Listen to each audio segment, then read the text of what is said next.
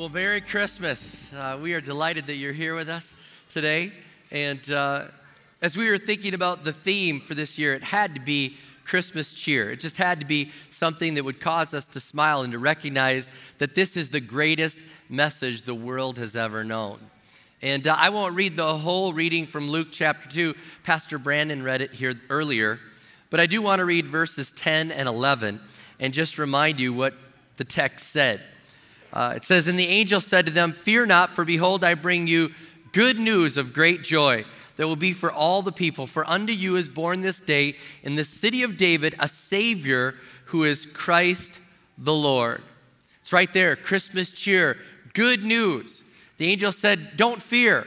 And I think sometimes people fear, like, what will the message of, of Jesus do to me? What is this all about? But I want to tell you this don't fear. This is a great message. It's good news of great joy. And I believe that we're living in this Christmas cheer moment. I believe that we're really at this crescendo moment, if you will. I mean, Christmas Eve, Christmas morning, this is that moment where it's at the peak and we are enjoying Christmas carols. Um, I love when we sing them. I, I, I was actually listening to them when I was working out this week at the gym, and I thought, that's weird. Not this week, it's not. How many know what I'm talking about? It's good. And everybody loves Christmas uh, carols, except for apparently one customer at a restaurant in Florida. Did you see that story? This guy complained on his bill and he said, Stop playing their Christmas music. It bothers the customers. And the owner of the, of the restaurant said, Well, I'm turning it louder. You know, I like that owner, by the way. I like him. But we're there with our Christmas cheer. We've got the Christmas carols. Um, Christmas food. I mean, that brings cheer, except for lutefisk. That is, I just sorry, you Norwegians, that's just a weird tradition. I'm just saying. But Christmas cheer with the gifts that we give and receive. Christmas cheer with the scripture reading. There's something about that when we read it. It just it just grabs us. And today it's it's all like red and green. I mean, that's just the feeling. But for many people, it's going to be blue and cold in just a, a few days.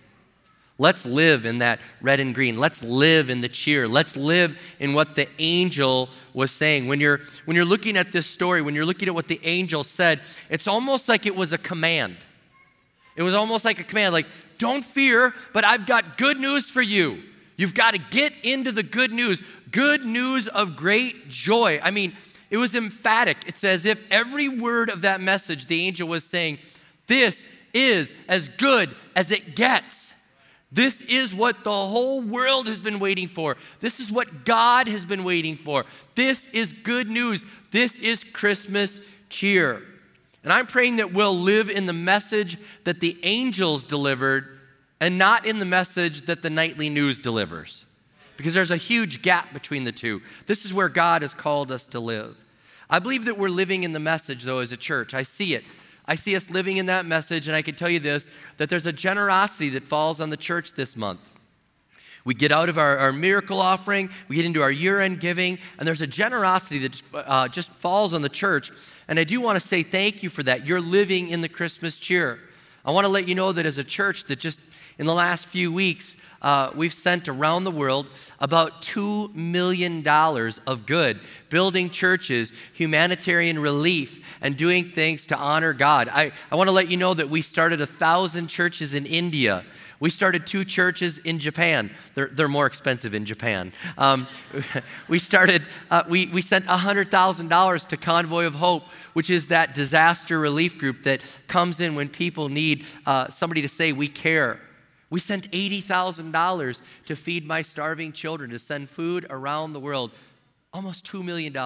And I think that deserves a hand clap to say, To God be the glory for that.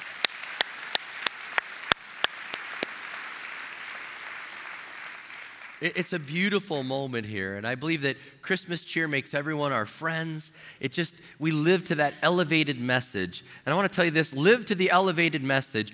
Don't pack Christmas away. Don't pack it away. I mean, if it's a day we could be on good behavior, we could dress up. It was only for this life on earth. Christmas cheer might bring us some joy, but I'm telling you, the message that the angels delivered, that was an eternal joy message. That was that it would be settled between you and God, peace with God. It was a beautiful message for the whole world to get in on. The angel said, For unto you is born this day in the city of David a Savior who is Christ the Lord. When the angel delivered that, he was saying God keeps his promises. When he says he's going to do something, he's going to do it.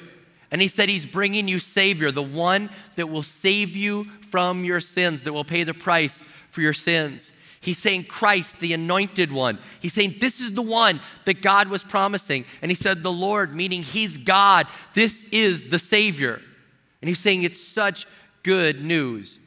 And without Jesus being sent to this earth, my life, your life, it'd be a train wreck, it'd be a disaster. There would be very little to get excited about, there'd be very little to have joy about.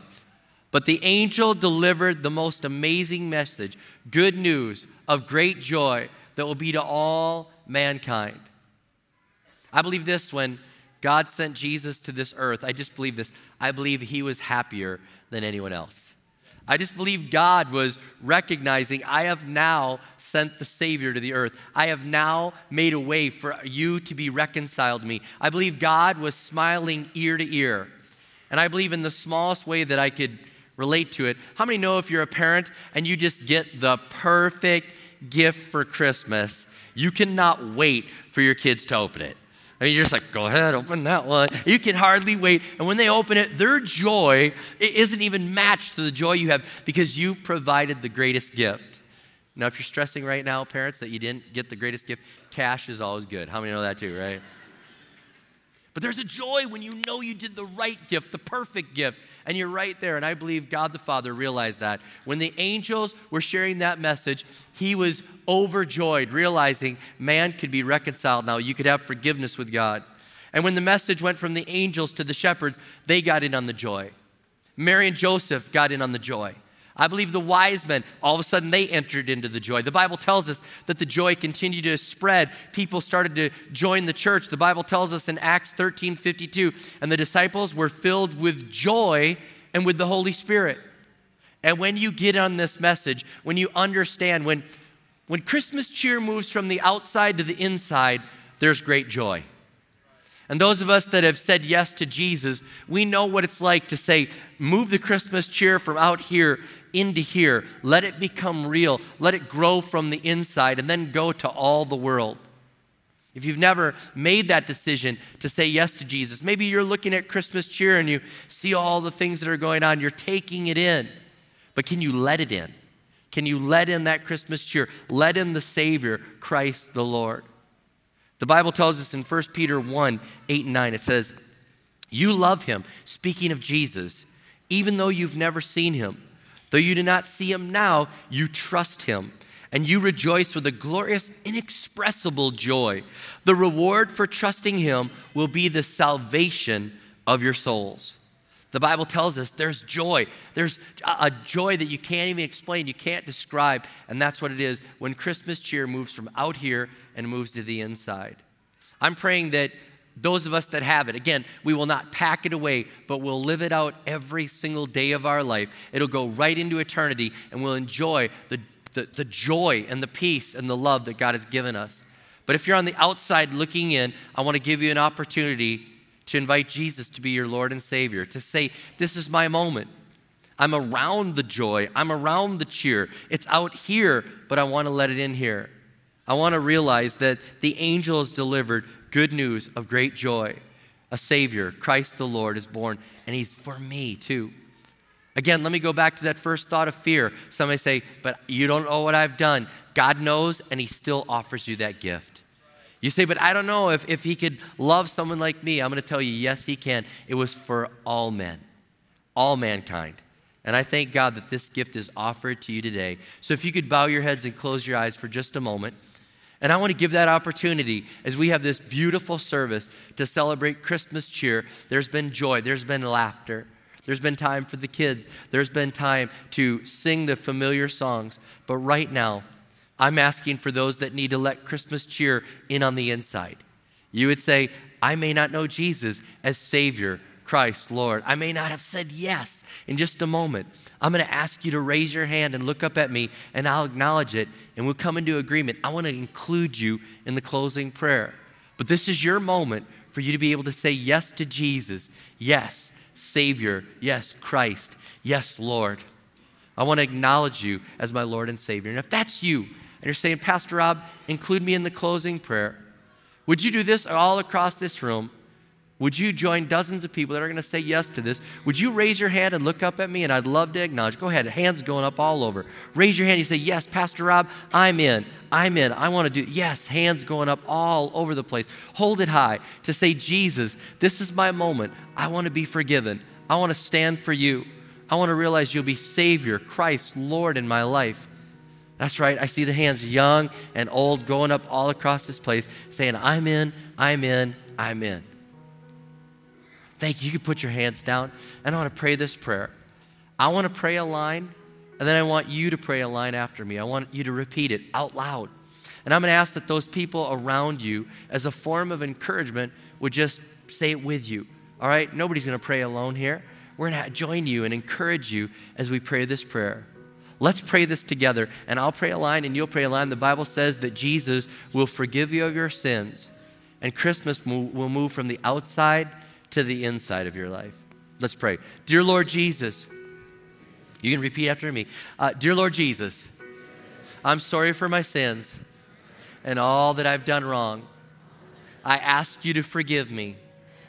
I believe you died on the cross and rose again from the dead so that I could be forgiven. I confess you as my Lord and Savior. And now I pledge to live for you the rest of my life. Give me the strength to do that. Lord, I thank you for all those people that made that prayer. Very simple, but very true. They said, Savior, Christ the Lord. I thank you for that. And I pray right now for those people, whether they raised their hands or not, if they meant it in their heart, they would realize that they're forgiven. They've made a decision to follow you, and I thank you for that. I pray that as they walk in that life with you now, they would realize it's, it's, it's a grace gift to them. They didn't have to earn it, and they can now live in that grace and grow deeper in love with you. Thank you for that. In Jesus' name we pray. Amen. Amen.